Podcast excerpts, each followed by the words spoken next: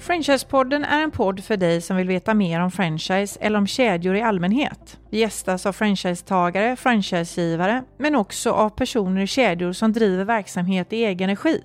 Vi har konsulter, fastighetsägare, entreprenörer och företrädare för Svenska Franchiseföreningen på besök.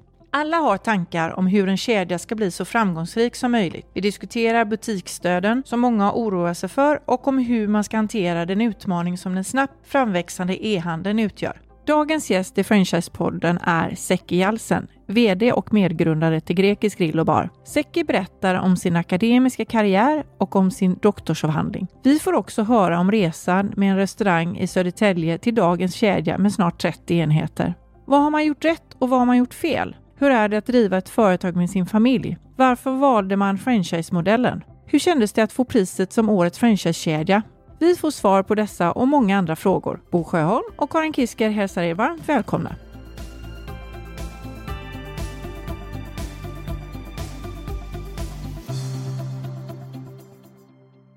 Välkommen till Franchisepodden Seki Jeltsen, VD för Grekiska Grill och Bar. Kul att ha dig här. Tack snälla. Eh, hur har veckan varit hittills för dig? Det är onsdag, fortfarande förmiddag. Det är soligt ute, men eh, det blåser. Jag har varit ute i eh, nya Hagastaden och checkat runt för en eventuell nyetablering frusit lite grann. Men det har varit bra. Det finns vissa dagar som man måste vara ute och vissa dagar sitter man inne. Eh, det har varit ganska lugnt vecka hittills. Det har inte varit så bra med tanke på det gick i fotbollen igår. Men eh, vi ska nej, inte kommentera nej, det. Nej, men, eh, men det är underbart att våren är på väg. Även jag gick från centralen eh, upp till eh, vårt kontor igår kväll och det rök i munnen och det var inte varmt alltså. Men det är solen skiner. Du, vi brukar börja lite privat. Kan inte du berätta lite kort, vem är Seki och vad har du för bakgrund? Den korta versionen. Seki är en medelålders man numera. Eh, innerst inne så tror jag att jag alltid är 30 men, men är uppe på 50. Tvåbarnsföräldrar. Eh, snart blir det fyra stycken håller på att flytta ihop med en eh, tjej och därmed också sagt att jag är skild sedan sex år tillbaka. Har varit singel och uppfostrat två barn. De är idag 14 och 10 varannan veckas förälder. Och det har gjort att varannan vecka har jag jobbat väldigt intensivt med grekiska och varannan vecka eh, tagit eh, rollen som familjefar och eh, tagit hand om mina barn och varvat ner, jobbat med strategiska frågor och eh, jag har mina barn i Örebro, har bott där varannan vecka och varannan vecka i Södertälje där vi har vårt huvudkontor. Härligt. Har du någon fritid? Ja, alltså varannan vecka har jag det. Varannan vecka har du det? Ja ditt eh, jobb är din eh, hobby också kanske? Lite grann. Ja, det har varit upp och ner. Eh, när jag höll på med mitt tidigare jobb så var, så var det här jobbet mer som, som kändes mer som jobb och det andra mer som hobby. Så att eh, jag älskar det jag gör idag. Eh, jag älskade det jag gjorde innan också. Det är fantastiskt roligt jobb måste jag säga. Det är liksom ena dagen liknar inte den andra. Det är snabba beslut. Det händer saker och ting hela tiden. Så att det, det händer mycket. Och då är det roligt. Mm. Jag hittade något intressant tycker jag när jag sökte på ditt namn på nätet. Det är nämligen så att jag läste att efter en magisterexamen i historia så har du doktorerat vid Örebro universitet. Vad forskade om? Jag forskade i historia och skrev en doktorsavhandling som heter Facklig gränspolitik. Den handlar om landsorganisationens invandrings och invandrarpolitik från 1946 till 2009. Mm -hmm. Vilken var den mest intressanta slutsatsen du kom fram till? Jag byggde upp en analysmodell eh, som jag kallar för gränsmodellen och där analyserar jag lite grann i, som tridimensionellt tre olika politiska områden hur LO agerade i samband med invandrings och invandrarfrågor. Eh, den första gränsen kallar jag för yttre gränsen, den sammanfaller med riksgränsen och det handlar om invandringspolitiken, alltså vilka som fick komma till Sverige oavsett orsak och hur LO ställer sig till det ur ett fackligt perspektiv. Den andra gränsen kallas för inre gränsen och det är gränsen till arbetsmarknaden. Och den tredje gränsen handlar om det fackliga medlemskapet. Med andra ord så tittar jag på en människa, exempelvis jag skulle ha kunnat varit det hur denna människa från att, att ha varit bosatt utomlands, att kommit till Sverige, blivit en svensk arbetstagare och nu pratar om Sverige som är världens mest fackligt anslutna land. Eh, man ska bli medlem i facket. Så att hur man förvandlas till en svensk arbetstagare. Den mest intressanta eh, slutsatsen är egentligen, det handlar om väldigt mycket om konkurrensbegränsning. LO var emot vissa invandring, invandrargrupper begränsa invandringen för att få arbetskraftsbrist på marknaden och därmed pusha, tvinga arbetsgivare till bättre förmåner till, till, till eh, fackliga medlemmar. Och när man väl har kommit in då skulle man få samma villkor. Återigen är det en konkurrensbegränsning för att inte man ska byta ut sin arbetskraft till en billigare peng. Och sen vid den tredje gränsen då är det liksom vem som bestämmer och där gjorde jag en jämförelse med genusforskningen. Hur kvinnor och deras frågor hanteras genom fackföreningsrörelsen och där hittar jag väldigt många likheter. Att det är den vita medelmannen som bestämmer. Mm. Vi hade säkert kunnat prata hela avsnittet om det här. Det är ju superintressant. men, men uh, vi får hinna med lite franchise ja. också. Jag måste ja, absolut. Var det nervöst att disputera?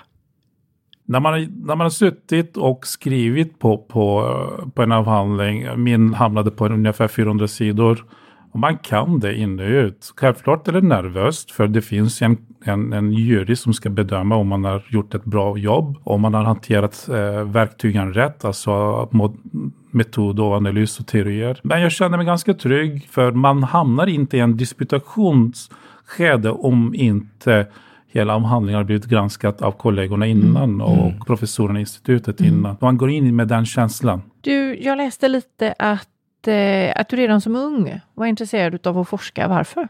Jag är nyfiken. Nyfiken? Mm. Mm. Ja, ett kort och bra ja. svar. Vi går tillbaka till det som du håller på med nu. Man säger man grekiska kolgrillen eller säger man grekiska kol och grill? Man säger grekiska grill och bar. Grill och bar. Vi gjorde ett, ett byte i, i varumärket. Eh, vi heter Grekiska Kolgrisbaren från begynnelsen. Vi började stöta på en del tekniska problem i samband med nyetableringar där ventilationen började bli dyrare och dyrare i investering. Och då tog vi ett beslut att börja jobba med elgrill istället för kolgrill. Och i samband med det så sa vi bestämt också att vi kan inte fortsätta med samma varumärke. Det blir falsk marknadsföring och det vill vi inte associeras med. Därför vi gjorde den lilla korrigeringen i varumärket och bytte namn från grekiska kolgrillsbaren till grekiska grill och bar. Jag tror att fortfarande säger rätt många grekiska kolgrillen. Mm. Det är många som säger och, och korten är till kolgrillen bara. Mm. Och ni är helt familjeägt? Till 90 procent. Och ni är tre bröder som har startat och är drivande av den här kedjan. Det stämmer. Jag är yngst av de tre bröderna och eh, den äldsta av oss jobbade på Volvo, hade en fast anställning. Jag var student. Den andra brorsan, mellanbrorsan, trodde inte på affärsidén särskilt mycket. Vadå? Grill inomhus?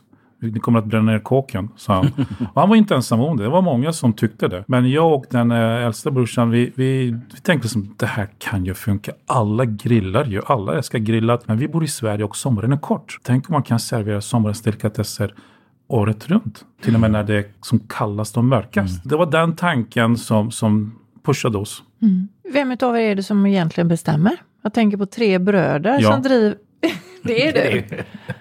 Vi, vi har ägargruppsmöte och vi har eh, ledningsgruppsmöte. Eh, ledningsgruppsmöte, månadsvis ägargruppsmöte, princip kvartalsvis. Men det är jag som håller i trådarna och tar fram dagordning och presenterar olika förslag på hur vi ska agera. För det mesta så blir det så. Och är ni alltid överens också eller? Nej. Nej, men du bestämmer? Försöker. Till slut så blir det ungefär som jag säger, men ibland tar det tid för att tankar och idéer ska mogna fram.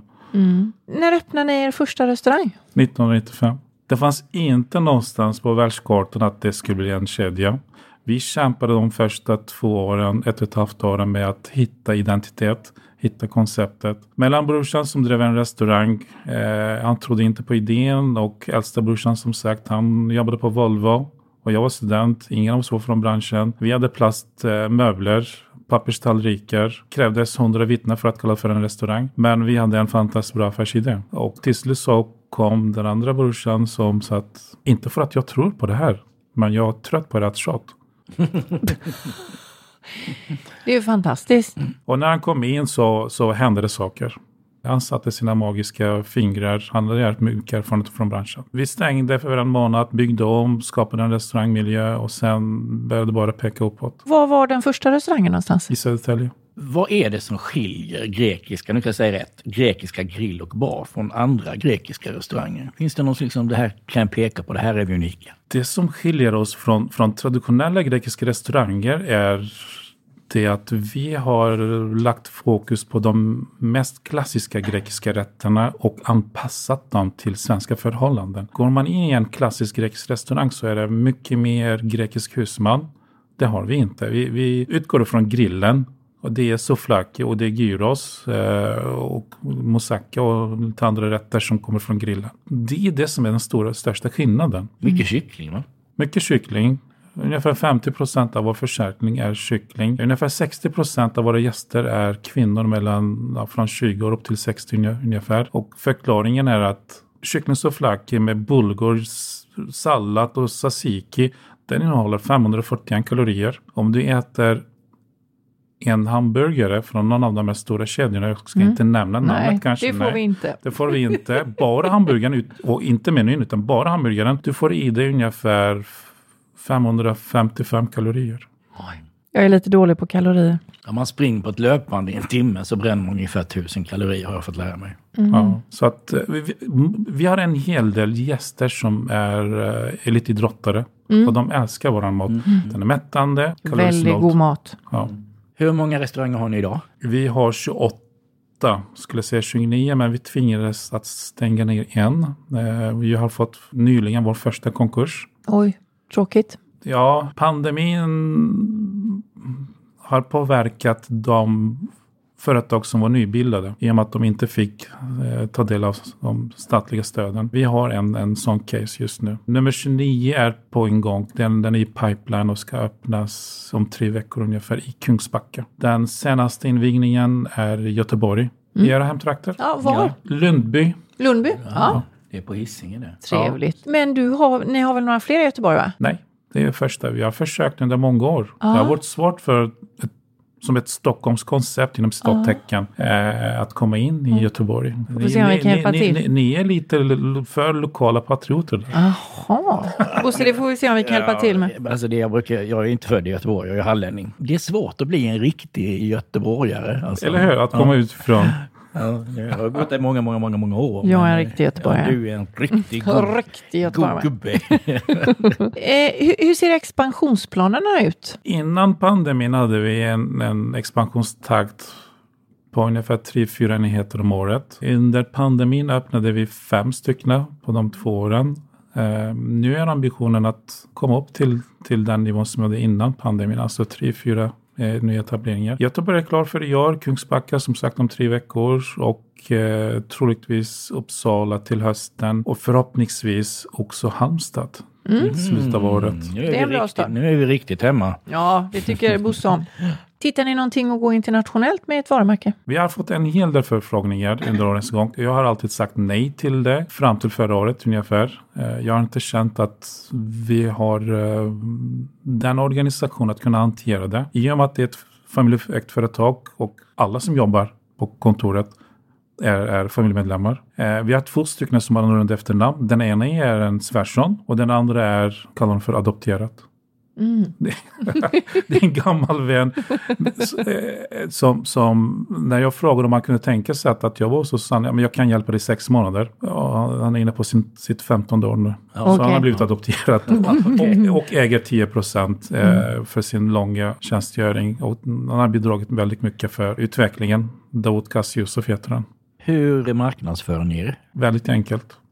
Eh, sociala medier och mun till mun. Kollar om vi känner folk som känner folk i olika städer när vi söker franchise, nya franchisetagare. Vi annonserar på olika eh, plattformar. Vi har gjort det ett antal gånger. Vi har inte, vi har inte lyckats locka till oss. Vi har tvingats till, till mer till att ta hjälp av, av vårt eget nätverk så att säga. Mm, mm. Du driver ni alla era restauranger då på franchisebasis? Nej. Nej, hur många egna har du? Idag har vi tre stycken centralägda. Mm. Finns det någon anledning till det? Absolut, man måste veta vad man gör. Eh, för fyra, fem år sedan hade vi åtta stycken centralägda. Vi valde den taktiken för att sätta grekiska på kartan och öppnade exempelvis i Sundsvall, Östersund och i, i några andra städer utanför Stockholm i egen regi tills vi hittade en lämplig franchisetagare att lämna över. Det var en strategi för att skapa varumärke, alltså sätta varumärket på, på kartan. När vi tyckte att vi lyckades med det så började det backa och vi kommer att fortsätta äga tre stycken centralägda. Mm. Vi måste testa våra nyckeltal i mm. våra egna restauranger för att kunna säga att det här ska ni göra mm, mm. till franchisetagare. Vad finns det för fördelar som franchisetagare hos er om man jämför ifall man skulle starta Karins grill och bar?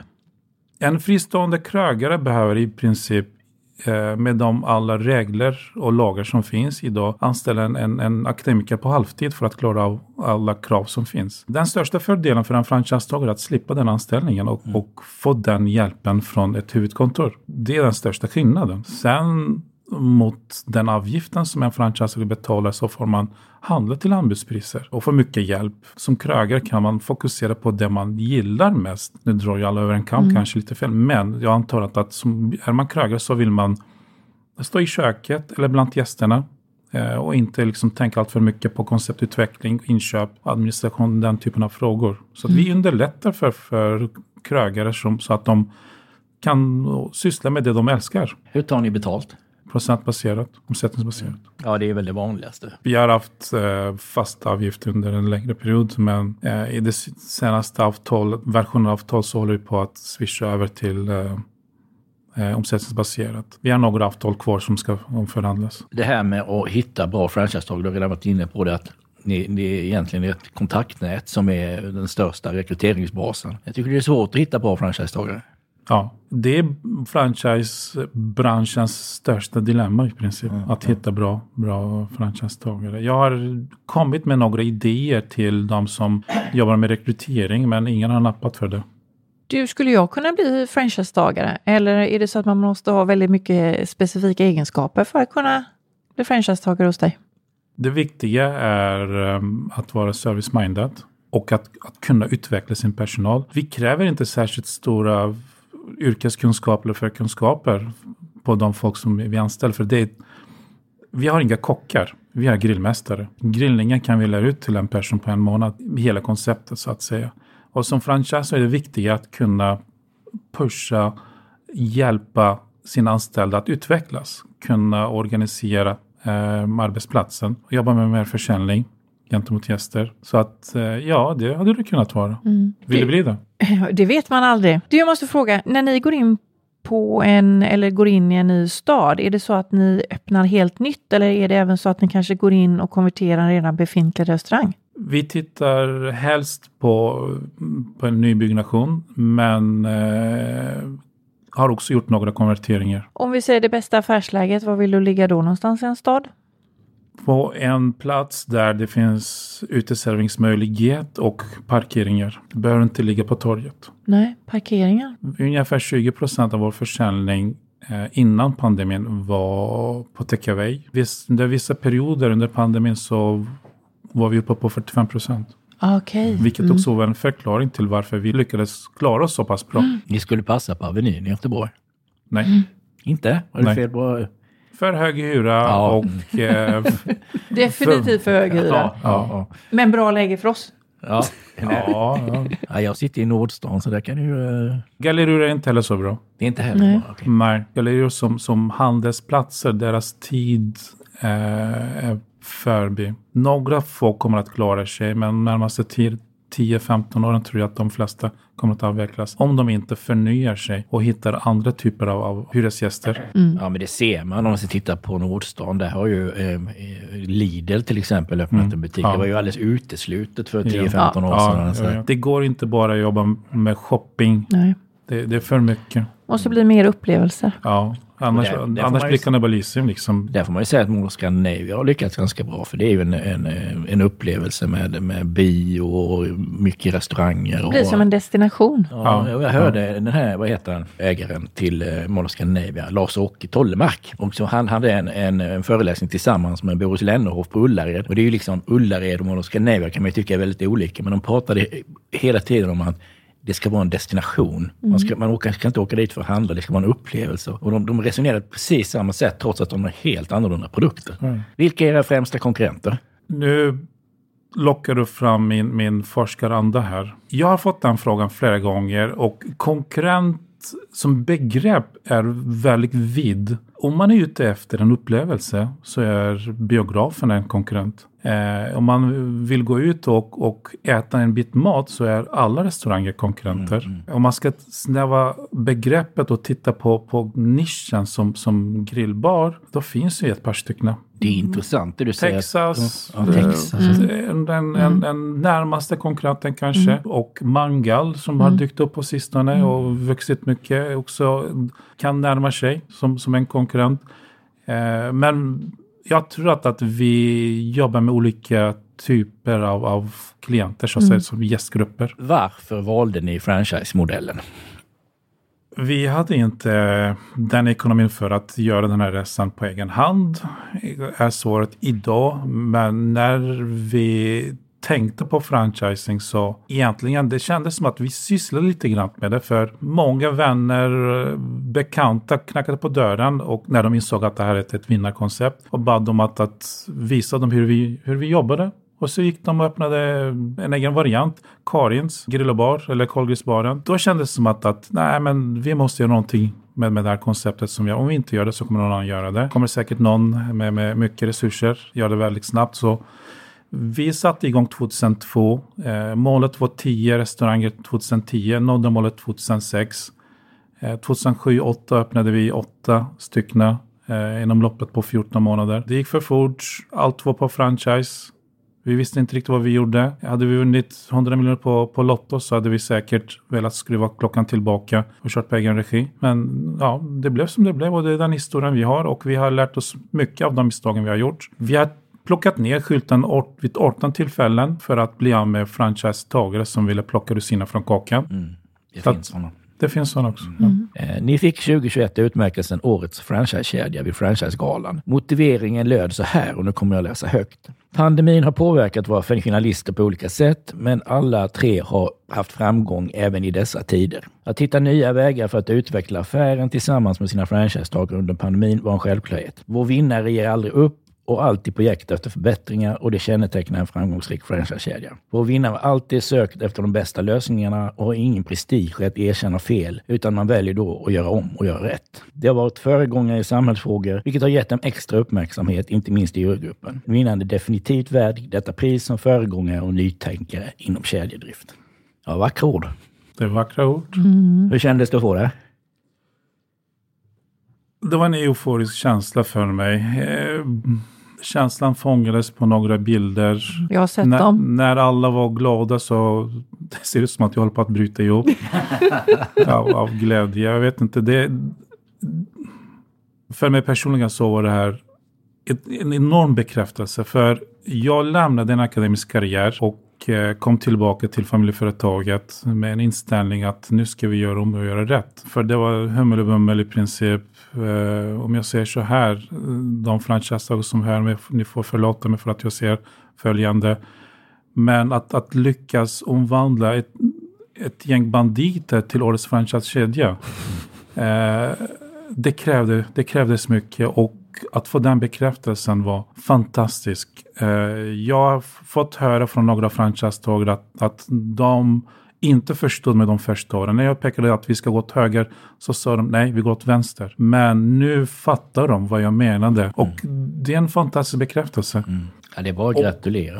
Mm. Tack snälla. Och också för få den här bekräftelsen för alla de tillfällen vi har varit branschföregångare var också väldigt fantastiskt. För lagstiftningen om, om rökförbud kom 2006. Vi hade rökförbud i våra restauranger fyra, fem år innan. Lagstiftningen om, om allergideklaration kom 2015, men vi tog fram vår allergideklaration 2008. Lagstiftningen om tillgänglighetsprincipen kom 2015. Men vi fick Sant Julan-priset av Stockholms stad för att anpassa våra restauranger till funktionshindrade 2007. Och det finns flera sådana exempel. Eh, att få även det, den bekräftelsen var ju fantastiskt. Mm. Man nämner också ett engagemang i samhällsfrågor i motiveringen. Kan du ge något det exempel, det är lite grann inne på det du har sagt ja, just nu. Vi tog bort salt från våra kryddor. Vi använder inte socker, vi använder inte konserveringsmedel. Vi har en, en, en grillkrydda som in, inte innehåller salt. Och då är frågan, är det inte ens möjligt? Jo, det är möjligt. Vi plockade bort alla allergener för att vi, när vi köpte in fina köttbitar från stora leverantörer vi ska inte nämna några varumärken, men några av landets stora eh, köttproducenter. Och då tänkte vi alltså, vi kan inte använda dessa kryddblandningar, färdiga kryddblandningar. Vi måste hitta vår egen. Det tog oss ungefär alltså, närmare ett år att, att hitta vår egen grillkryddsblandning utan salt. När vi saltar vår mat med, med den kryddan så får man en lång eftersmak. En, en, en vanlig grillkryddblandning, det exploderar i munnen. Man får en, en kraftig smak, men den dör ut väldigt snabbt. Mm. Och att ta bort salt, minska den rejält, det är ju samhällstjänst. Salt är inte bra, speciellt för oss i Norden. Runt Medelhavet så är det helt okej okay för där svettas vi. Men vi svettas inte särskilt mycket om man inte springer till gymmet. Man ska passa, passa på att äta salt eh, på varma sommardagar då? Ja. Livsmedelsverket tycker att vi ska inte konsumera mer än 4 gram salt om dagen. Men, men genomsnittliga Svensson konsumerar ungefär 8 gram. Mm. Jag är nog tyvärr en av dem. Vi kan ju inte komma förbi pandemin tyvärr, som förhoppningsvis nu eh, börjar eh, försvinna. Hur har den påverkat er verksamhet? Som alla andra, men liksom lite grann det här som, som jag varit inne på att ibland ser man saker och ting och vidtar åtgärder och så är man lite branschföregångare eh, som rökförbud till exempel som jag nämnde eller allergideklarationen. Jag såg bilderna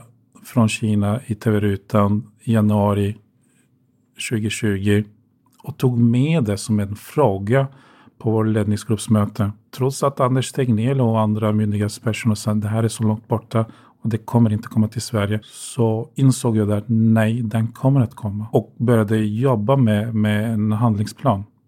Den 13 mars när pandemin var ett faktum även i Sverige så började jag ringa runt till alla våra fastighetsägare. Och då, då hade vi, hade vi typ på kontoret eh, plockat fram statistik som visade eh, nedgången i omsättningarna.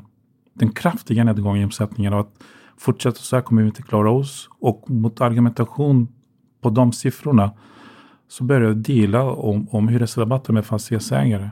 Eh, jag lyckades att dela fram hyresrabatter med 21 fastighetsägare innan första april och långt innan staten gick ut med, eller regeringen gick ut med att ja, men vi ska hjälpa alla småföretagare. Så att vi var tidiga med, med handlingsplaner hur vi ska hantera det här. Vi började följa respektive enhets siffror vecka för, efter vecka för att se var vi ska sätta våra marknadsföringspengar. Vi skulle inte låta någon gå under. Vi hade den inställningen. Vi började prata med, med vår bank om, om eventuell banklån för att stödja alla franchisetagare som skulle behöva det.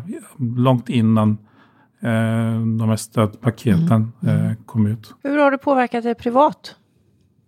Innan pandemin, nu mot bakgrund av mitt tidigare jobb, så kändes det som att ja, men nu har jag gjort mitt för grekiska. Jag har eh, jobbat fem sex år, skakat om, byggt upp en organisation. Den sitter på räls. Jag har byggt de första två våningarna rejält. Nu kan andra generationen, syskonbarnen ta över. Jag kan backa och gå tillbaka till forskningen.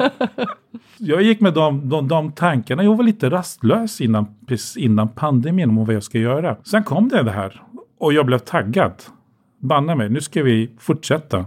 Eh, vi ska inte låta någon, någon av våra enheter gå under och vi ska klara oss. Branschen förlorade i snitt 12, 24 procent 2020. Vi landade på 15 procent. 2021 tappade vi 7,7 procent.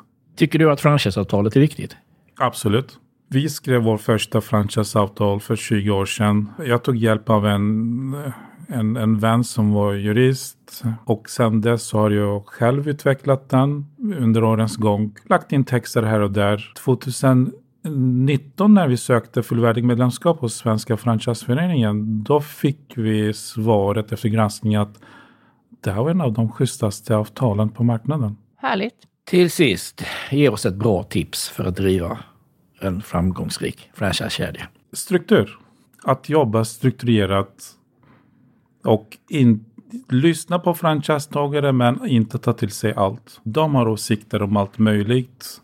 Sen måste man jobba utifrån sin målbild strukturerat, målmedvetet, stegvis. Man kan inte hoppa från 1 till 100 på en gång. Där man måste ta de där stegen som behövs. 1, 2, 3, 4, 5. Så småningom kommer man till 30, 50 och 100. Eh, om man siktar på, på att växa allt för stort får man väldigt många problem. Tiden går fort när man har roligt och har ett väldigt intressant samtal. Säker, jag får tacka dig, eh, VD Grekisk Grill och Bar, för att du kom hit och eh, gav oss en eh, jättetrevlig pratstund. Tack ska du ha.